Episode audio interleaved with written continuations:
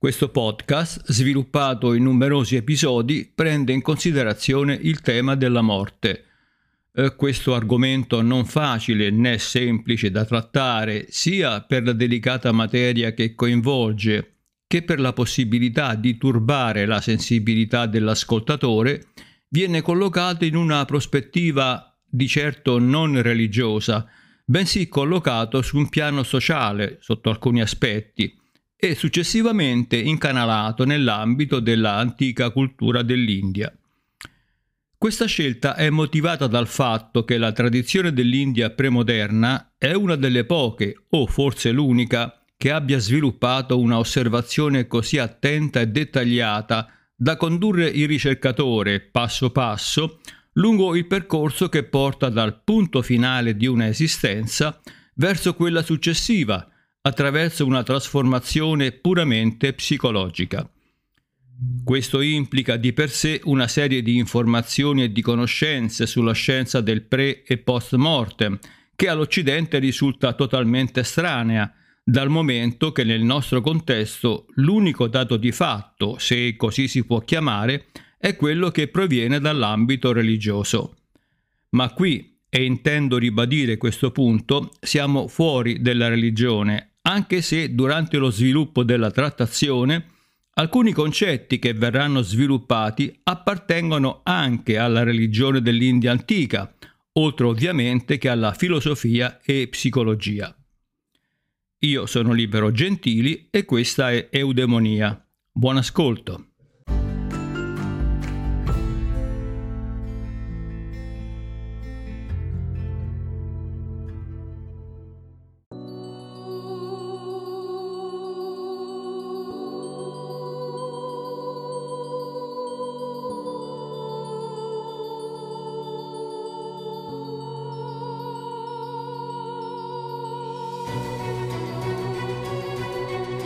Siamo fermati a quelli che sono i caratteri costitutivi di un individuo, a cominciare da quel principio dell'individualità che è l'ankara, che caratterizza ovviamente un essere e uh, lo contraddistingue dagli altri. Da questo seme, da questo diciamo, principio, scaturiscono poi tutti gli altri elementi che mano a mano vanno a formarsi e prendere sempre più uh, una caratteristica specifica. Abbiamo visto allora le facoltà di senso, abbiamo visto ancora prima i tammata, che sono quelle disposizioni della materia eh, che normalmente vengono definite col nome stesso dell'elemento della materia, ma questo però porta un po' a confondere quello che è l'attitudine della materia con uh, l'elemento materiale stesso, cioè, mi spiego meglio, al di là dell'etere, che è il primo elemento, il primo dammata, che ha una eh, diciamo, collocazione ben specifica nell'ambito dei cinque della enumerazione, perché in qualche modo raggruppa tutti gli altri quattro, li comprende, li compenetra, l'etere è dovunque, ma se vogliamo poi dare una spiegazione rispetto a quello che mi prefiggevo, l'elemento acqua non è l'acqua stessa, ovviamente, riferendoci al Tammatra, ma è la proprietà eh, fluidificante, è la mobilità acquea, è la capacità di assumere forme innumerevoli, l'acqua form- prende la forma del contenitore nella quale sta, quindi c'è questa capacità di adattamento. Eh, abbiamo parlato dell'elemento fuoco, ma non eh, il fuoco inteso come fiamma, perché poi quello sarà diciamo, un passo successivo da questa proprietà della materia che è l'elemento igneo, quello che riscalda e abbiamo visto che soprattutto il fuoco è quell'elemento, quel tammatra al quale si riferisce il colore, la luce e così via. Quindi l'elemento terra non è la, la terra, il minerale, ma è quella facoltà mh, di addensarsi, quella facoltà di pesare, di eh, rendere solida una condizione. Quindi questo voglio dire. E la stessa cosa poi vale per quelli che sono gli organi di senso e gli organi di azione. Allora, gli organi di senso abbiamo detto ghiana o gignana, ci sono due modi di pronunciarlo, indria. Indria sono le facoltà. Le facoltà della conoscenza. Ghiana o gignana è la conoscenza. Perché la conoscenza? Perché noi conosciamo l'ambiente esterno attraverso gli organi sensoriali.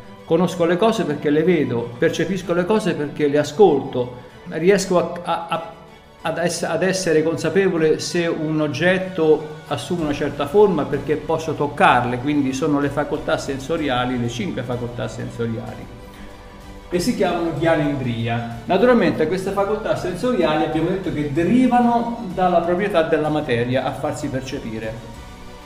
Quindi io posso percepire ad esempio l'odore mh, hm, attraverso il senso olfattivo perché esiste l'elemento tammatra prima e quindi per percepirlo devo sviluppare lo strumento adatto per percepirlo. Posso toccare le cose, posso toccare questo oggetto perché prima c'è un aspetto della materia che vuole farsi toccare. Queste sono le facoltà di percezione, cioè sono quelle finestre che aprono un mondo intorno a noi, sono quelle porte che ci fanno percepire la realtà intorno a noi non ancora l'interazione con questa realtà, ma solamente la percezione, la conoscenza della realtà. Naturalmente quando un uomo conosce una realtà poi che fa? Non è che sta fermo, l'uomo è fatto per muoversi e la sua attività è fondamentalmente dinamica, ma fondamentalmente l'uomo deve agire insieme ad una realtà. Quindi una volta che ha conosciuto diciamo, questo ampio spettro di possibilità, le deve mettere in essere, le deve concretizzare. E allora sorgono, essendoci queste possibilità, sorgono le percezioni di Carmendria, che sono le facoltà di azione. Carmen si deriva dal c'è karma o kri, soprattutto kri fondamentalmente, che significa agire. Quindi sono le facoltà di azione. Allora, le facoltà di azione sono quelle che ci consentono di interagire praticamente con il mondo intorno a noi, quindi con il mondo esterno e sono in ordine così come appaiono, ricordatevi questo che abbiamo detto, quando vedremo i momenti pre-mortem, vedremo che tutte queste facoltà si riassorbono fino a che l'uomo perde consapevolezza del mondo esterno e rimane solamente la facoltà interna. Quindi se io ho un certo numero di possibilità che sono quelle che esprimono la vita intorno a me e la mia vita, cioè la capacità di interagire in un certo contesto, al momento del distacco terreno io perderò poco alla volta queste facoltà che si ritraggono, ma questo lo vedremo in maniera più specifica in seguito, però è un'anticipazione che si ritraggono dentro di me Così come la, eh, diciamo, il principio dell'ego, la Ankara, le ha sviluppate, mh? Mm, perché abbiamo detto l'individuo prima si concepisce sotto forma di ego, Ankara, da questo poi derivano tutte le altre possibilità che via via vanno manifestandosi e concretizzandosi fino a formare un individuo completo. Nel momento della morte c'è un riassorbimento Certo, non è che il corpo si può riassorbire perché se eh, il mio corpo è questo, eh, poi questo rimane anche dopo la morte, fino, si decomporrà poco alla volta, ma io sto parlando del momento principale dove la vita abbandona l'essere. Lo abbandona perché gli sottrae quelle facoltà con le quali la vita si esprimeva. Quindi queste facoltà poco alla volta si eh, ritraggono fino a scomparire del tutto. In quel momento l'essere non ha più comunicazione con l'esterno, ma ha ancora una coscienza dentro. Ma questo poi lo vedremo un poco alla volta.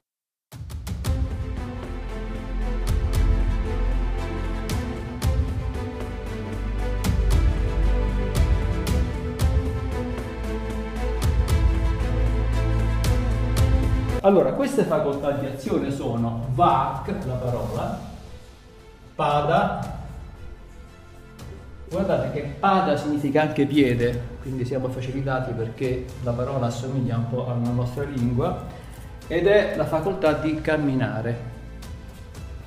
Quindi parola o parlare ovviamente se mi riferisco al verbo. Upasta che è la facoltà di generare. Quindi upasta è la facoltà di generare e praticamente è eh, quella possibilità di attuare quello che è il fine principale dell'uomo, la riproduzione. Quindi è collegato alla, diciamo, alla funzione riproduttiva. Poi abbiamo ancora pani, che è la proprietà di afferrare. E poi abbiamo paio, che è la funzione escretoria. Abbiamo detto la parola vacca la, eh, quindi la, parola, la, la, facoltà di azione del parlare è un'azione quella del parlare perché io metto in movimento diciamo, determinati muscoli del corpo, metto in movimento una parte di me stesso e da questo movimento, da questa articolazione nasce la parola e la comunicazione. E così come abbiamo visto per ghianendria, cioè le facoltà di percezione, le facoltà sensoriali come la vista, l'udito, il tatto, il gusto e così via, ciascuna di queste era collegata ad un elemento della materia, ad un tarmata, elemento sottile della materia.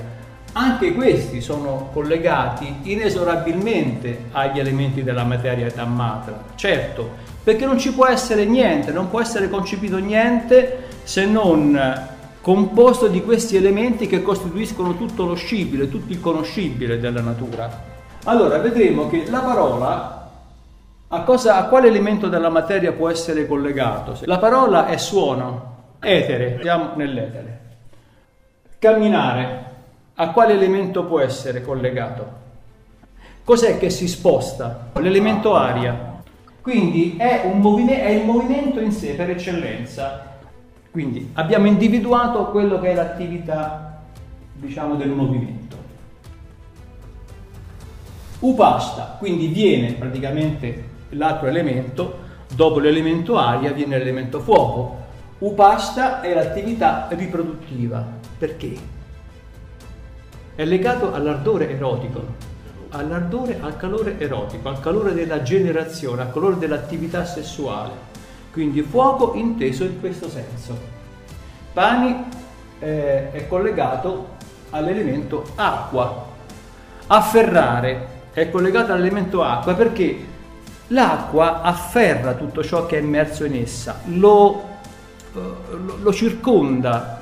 Se io getto in una bacinella d'acqua un oggetto, questo oggetto è trattenuto dall'acqua, cioè non c'è uno spazio tra questo oggetto e l'acqua stessa, ma è compenetrato proprio, quindi è come se l'acqua afferrasse questo oggetto, lo facesse suo.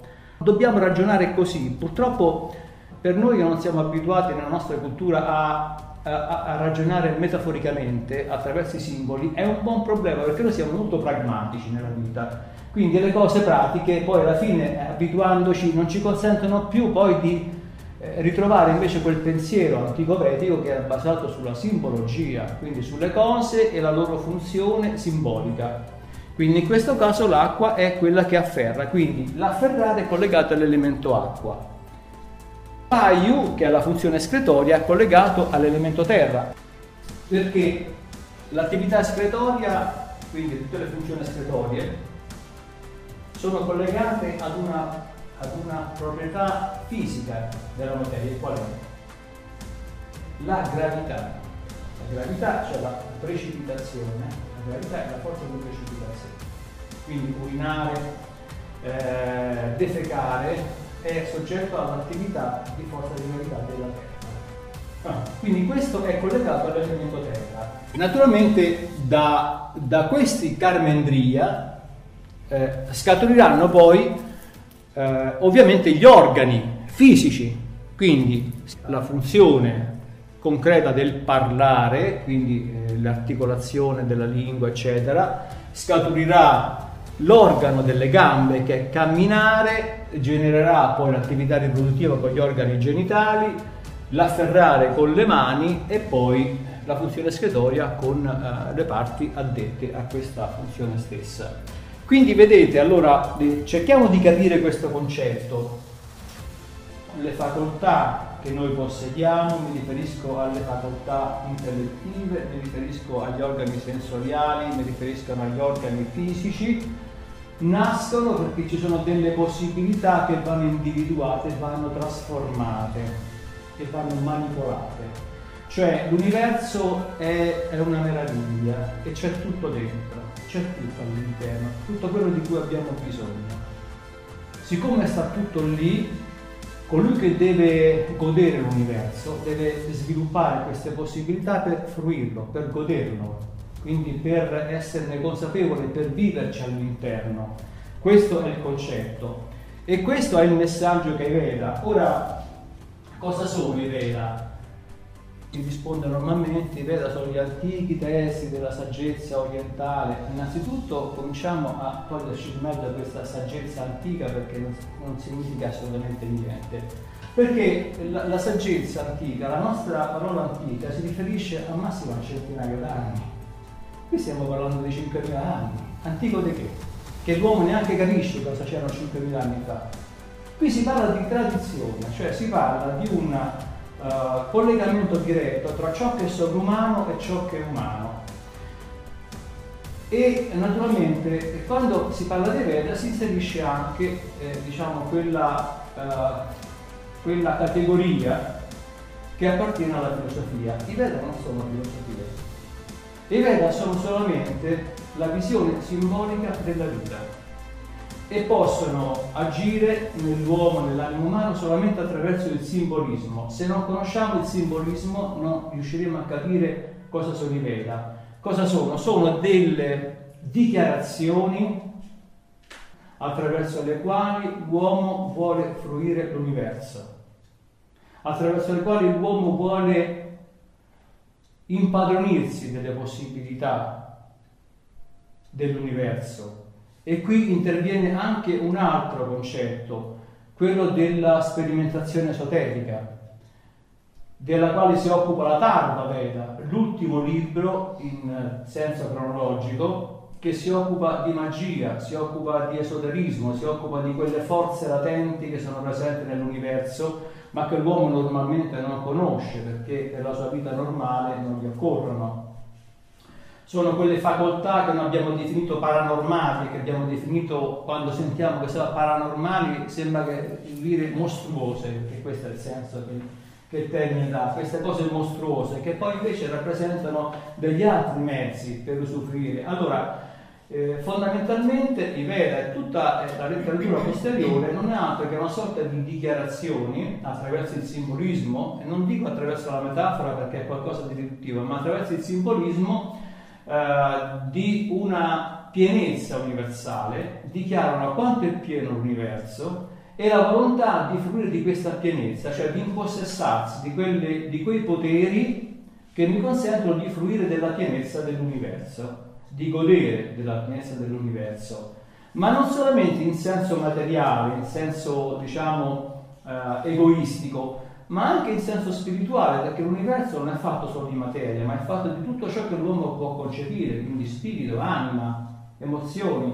capite cosa voglio dire? Quindi è solamente attraverso il simbolo che io riesco a capire questo linguaggio e se poi voglio inserirlo eh, in un contesto, facendo un'operazione forzata, in un contesto filosofico-psicologico, devo cambiare la, fras- la fraseologia, devo tradurre la fraseologia, cambiano i mezzi di comunicazione, capite? E allora cambiando la fraseologia, ossia quelle capacità espressive che il il Veda utilizza attraverso il simbolo, le devo trasporre in un linguaggio discorsivo, perdendo tutto il contenuto in questo modo. Cioè, i Veda non significano più niente.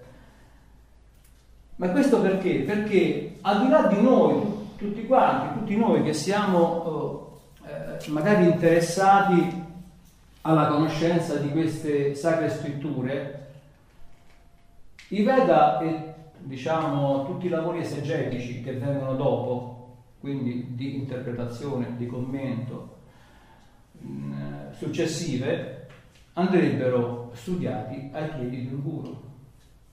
Allora conosci Veda. Perché questo? Perché il guru adopera il linguaggio adatto a te. Il simbolo si presta a qualsiasi capacità di interpretazione. Ecco perché il simbolo si dice universale, perché il simbolo può essere capito dalla persona non colta e lo fa diventare un'allegoria, una metafora, limitandosi a quella che è la sua capacità intuitiva, la persona semplice. Il simbolo può essere un mezzo di espressione della intelligenza superiore, perché allora si vedono dei riferimenti nascosti nel simbolo, capite? Quindi eh, tutte queste, diciamo, queste realtà di cui l'uomo ne fa un modo di vita devono essere in qualche modo espresse attraverso il simbolismo, altrimenti si riduce la loro capacità comunicativa.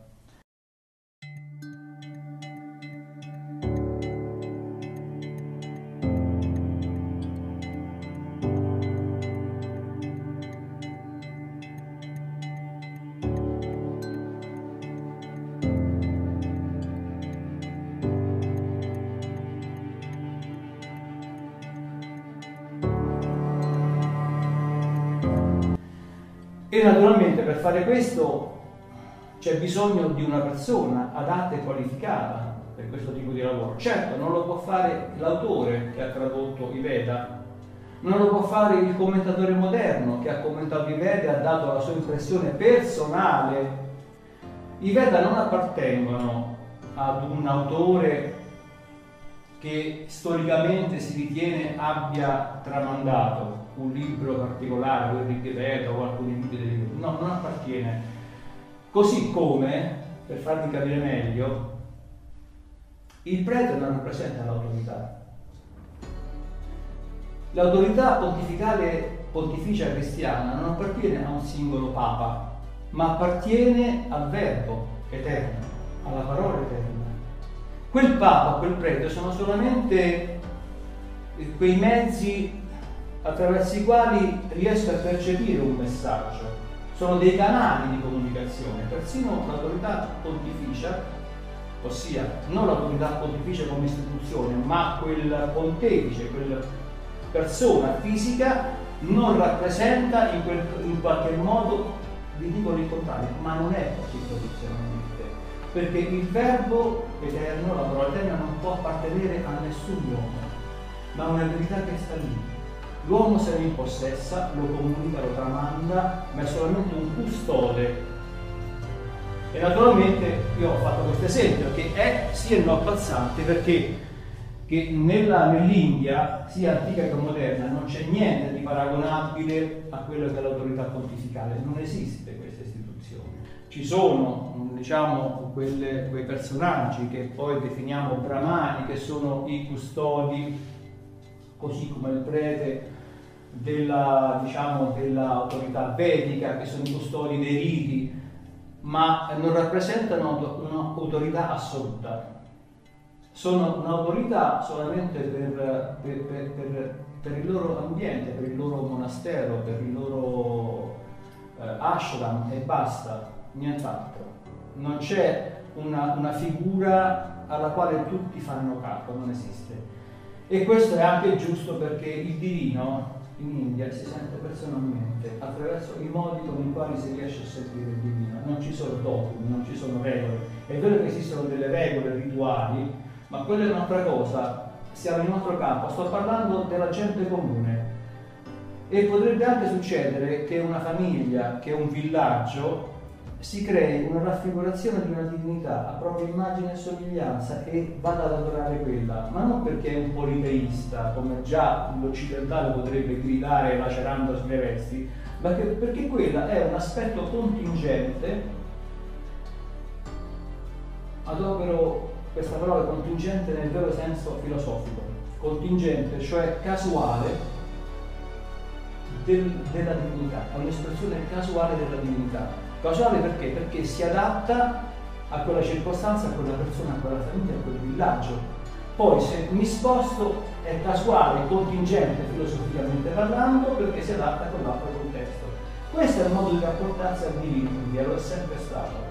Poi ci sono delle regole, ci sono appunto dei, dei paradigmi che vanno ovviamente osservati, vanno rispettati, ma quella è la funzione rituale che assume tutta un'altra dimensione. Allora, detto questo, questi elementi che a cominciare dalla, dal germe, ossia dall'ankara, a tutte le, diciamo, le funzioni sensoriali, a tutte le funzioni di azione, a tutte le facoltà di azione, all'interno di queste ci deve essere un, un'interfaccia. A me piace adoperare questo perché appassionato di computer, l'interfaccia già mi riporta a quello che mi piace fare. Cioè ci deve essere un'interfaccia, cioè ci deve essere un elemento quale tu, al quale tutti si rapportano no? e con il quale, come diceva l'interfaccia, può comunicare con tutti. E questa è la mente, Manas. Vediamo qual è la funzione di Manas, è abbastanza intuitiva. Quando io ho un tipo qualsiasi di esperienza, una fiamma, allungo la mano, mi brucio, mi scotto. Cosa succede? Che questa esperienza, hm, la percezione sensoriale, ossia la percezione della prima serie, ghianendria, percezione sensoriale, quindi tatto, comunica l'esperienza direttamente a Manas, alla mente. Manas cosa fa? La interpreta in base a tutti gli altri organi di senso, gli altri quattro, e ne costruisce una, eh, diciamo, un'immagine generale. Quindi quella prevalente è il senso del, del tatto attraverso la fiamma che brucia la mia pelle. Questa comunicazione arriva a Manas, Manas la confronta con tutte le altre possibilità, l'odore, il sapore se ci sono, e costruisce un'immagine, una pittura. Va bene? Questa pittura cosa fa? La manda alla coscienza. La coscienza decide l'intervento dei Carmendria. Cosa deciderà in questo caso? Ritrarre la mano, quindi la facoltà di movimento, di azione. Oppure se si tratta di un incendio, la facoltà alle gambe di correre via, di andarmi, di allontanarmi, capite? Quindi questo manas, cioè quel che viene impropriamente mh, tradotto come mente, ma eh, diciamo tradizionalmente parlando si traduce con senso interno. Manas è il senso interno che può essere anche concepito come mente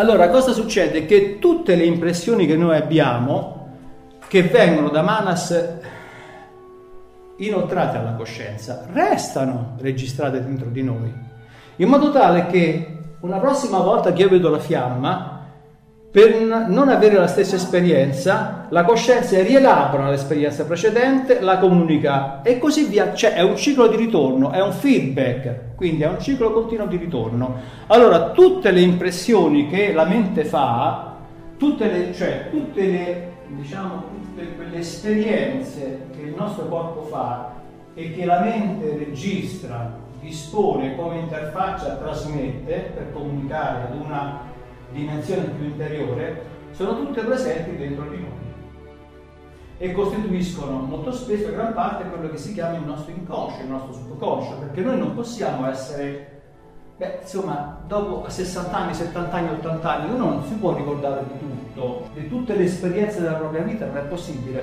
però siate certi che tutte sono dentro quella persona. Sono sepolte, perché il ricordo, la memoria poi comincia a vacillare, ma sono sepolte come esperienza.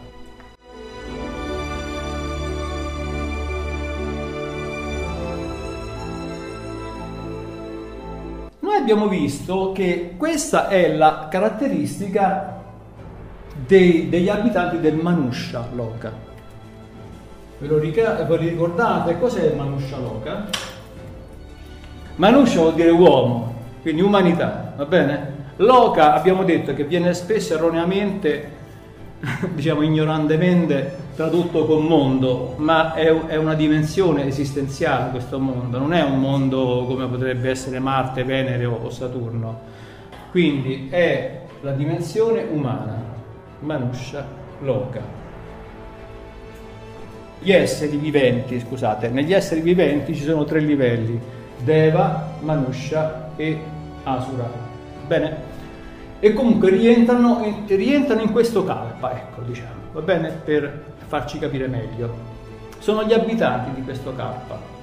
Nel Manushaloka noi conosciamo solamente gli umani, poi conosciamo il regno vegetale, conosciamo il regno animale, il regno minerale, ma sono tutti esseri viventi, persino il regno minerale, sono esseri viventi. Lo vedremo. Perché? Perché ognuno di questi possiede un seme. E qual è questo seme? L'ego, l'ankara. E ognuno di questi, cioè una, diciamo che un, un animale si può comportare istintivamente come me, se vede una fiamma scappa, quindi vuol dire che è presente non solamente una ankara come individuo, ma è presente la funzione del manas, che fa da interfaccia e comunica il comportamento. La stessa cosa gli insetti, se voi cacciate, la stessa cosa il regno eh, animale, i pesci e così via, la stessa cosa il regno vegetale. Ora dobbiamo capire questo. Tutte queste cinque facoltà di azione, di percezione, sono presenti assolutamente in ogni individuo. Voi direte, ma se uno nasce cieco? Se a un certo punto uno gli tagliano una gamba, oppure va in guerra e gli bombardano le gambe non si muove più, eh, che, che Carmen è quello? No, perché ogni, ogni facoltà di azione è supportato dalle altre perché il cieco vede ugualmente, come vede? Con il tanto.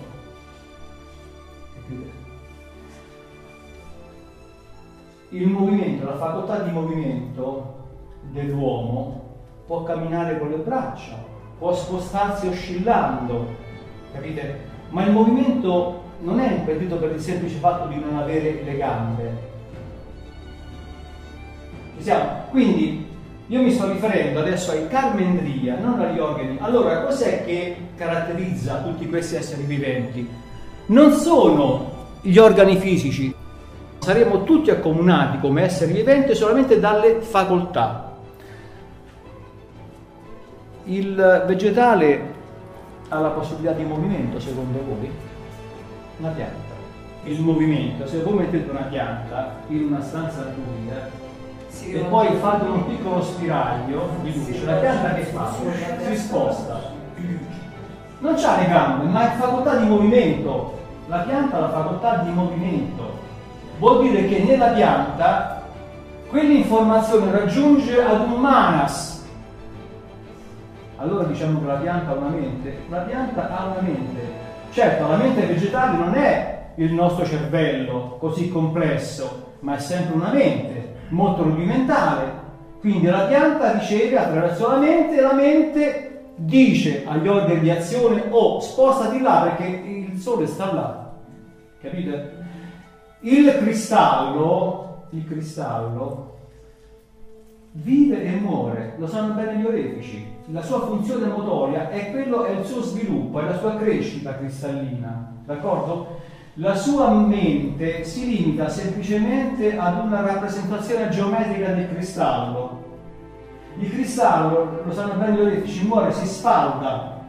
Quindi c'è, lo sanno bene, la matrice. Il cristallo è una matrice dalla quale si sviluppa tutto, cioè questo è un argomento che non conosciamo, ma il cristallo ha una mente rudimentale, che è la sua rappresentazione, che è la rappresentazione geometrica delle, delle, dei suoi atomi, della sua struttura. Quindi tutti gli esseri con coscienza o senza coscienza, va bene? Perché naturalmente la coscienza è abbastanza evoluta nell'uomo e se il rapporto della mia coscienza è quello di una pianta, diremo, diremo che quella è una pseudo coscienza, ma sempre coscienza è.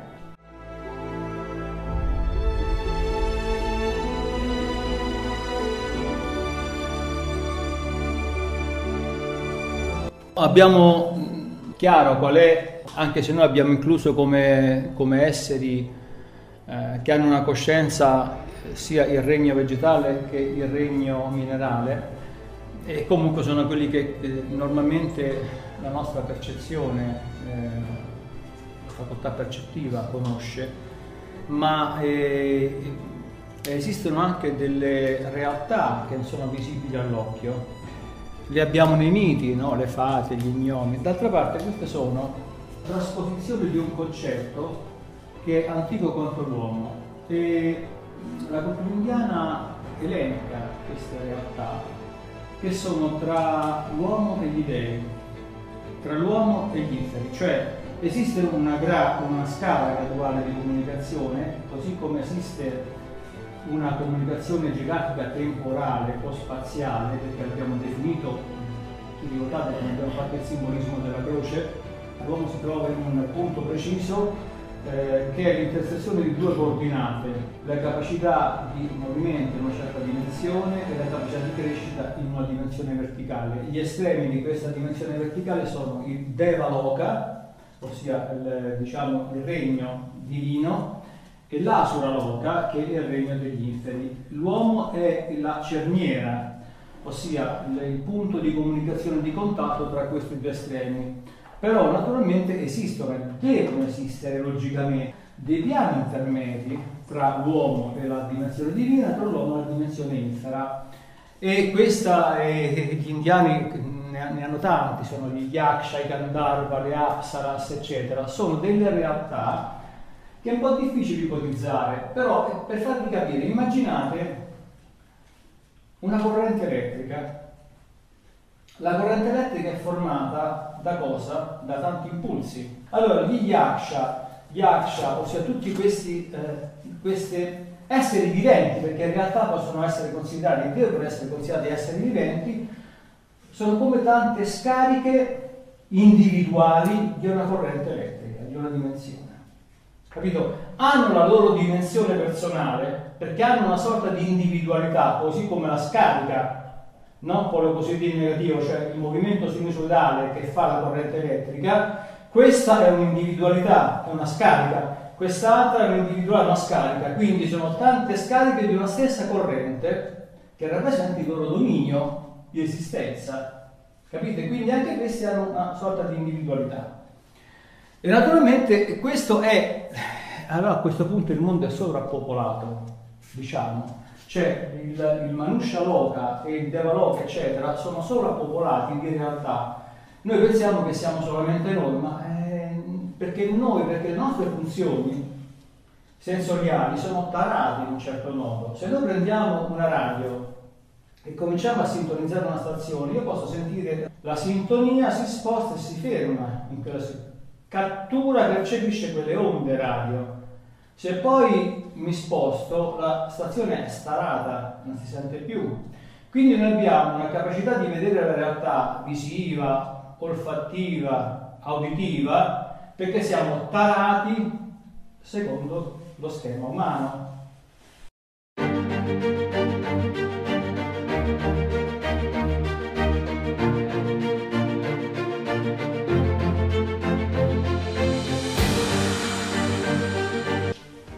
Probabilmente in parte gli animali riescono a vedere una parte di realtà che non vediamo noi. Però sto parlando in maniera molto più ampia, quindi tutte queste dimensioni di realtà noi non le percepiamo perché il nostro sistema nervoso, la nostra mente è tarata su una certa lunghezza d'onda. Allora, questo vuol dire quindi che eh, questo mondo umano, questo mondo vivente, soprattutto questo mondo vivente, è molto più vasto di quello che immaginiamo. Nel leggere Veda le Upanishad ricorre questa espressione, l'uomo che così conosce, l'uomo che così conosce poi otterrà il paradiso, otterrà le ricchezze, cioè l'uomo, l'uomo che così conosce questo simbolo,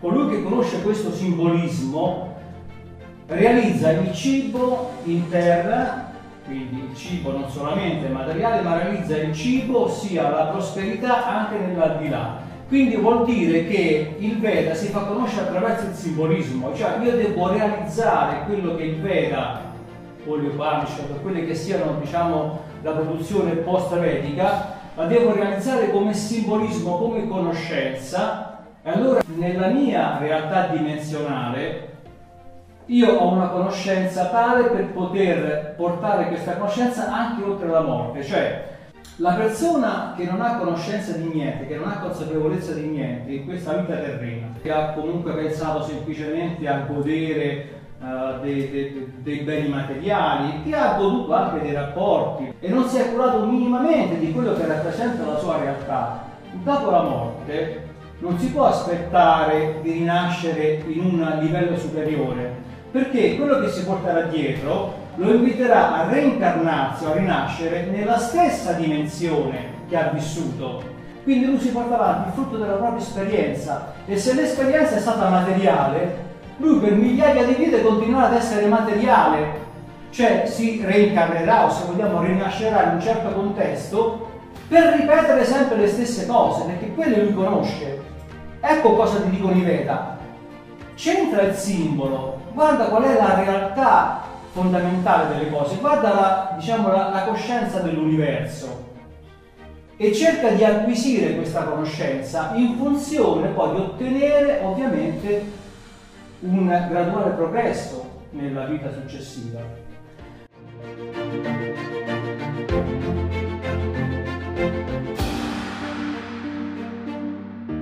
Se io ho appena iniziato a studiare questi argomenti, diciamo che due anni della mia vita, gli ultimi due anni, gli ultimi tre anni, dieci anni della mia vita, ho cominciato a capire che c'è qualcosa d'altro oltre che andare a lavorare, che andarsene a letto, ma c'è qualcosa d'altro che è l'uomo, che comunque è il dono che gli è stato regalato, no?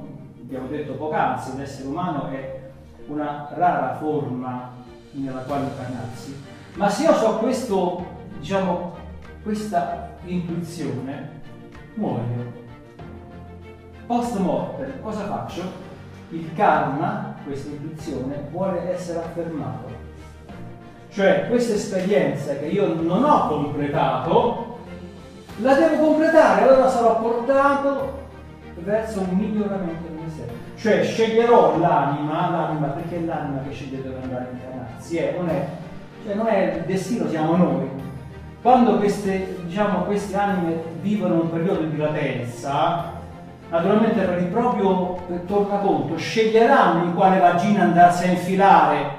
Nel momento stesso in cui marito e moglie procreano con, un certo, con una certa intenzione, perché se volessimo allargare poi il campo della discussione, nell'etica indiana c'è anche il momento psicologico dei due partner, nel momento in cui stanno concependo, capite? Ed è quello che l'anima cattura e capisce, allora no, mi vado a infilare in quella famiglia perché quello è quello che mi serve.